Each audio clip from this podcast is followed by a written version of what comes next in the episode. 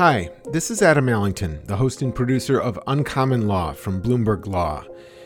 It isn't hyperbole to say that the murder trial of George Floyd is likely to be one of the most significant court cases in a generation.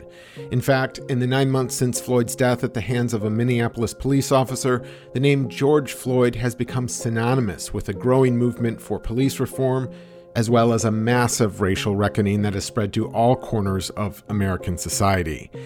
As the trial unfolds, the Uncommon Law podcast will be reporting on the trial in real time, or quasi-real time.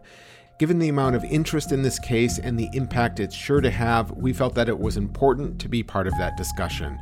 So, if you find yourself interested in this case, either in terms of social justice or because of the legal theories and precedents it touches on, or just because you might be on your own journey, learning about issues of race and racism, then I think this is the podcast for you. Just click download and subscribe wherever you get your podcasts.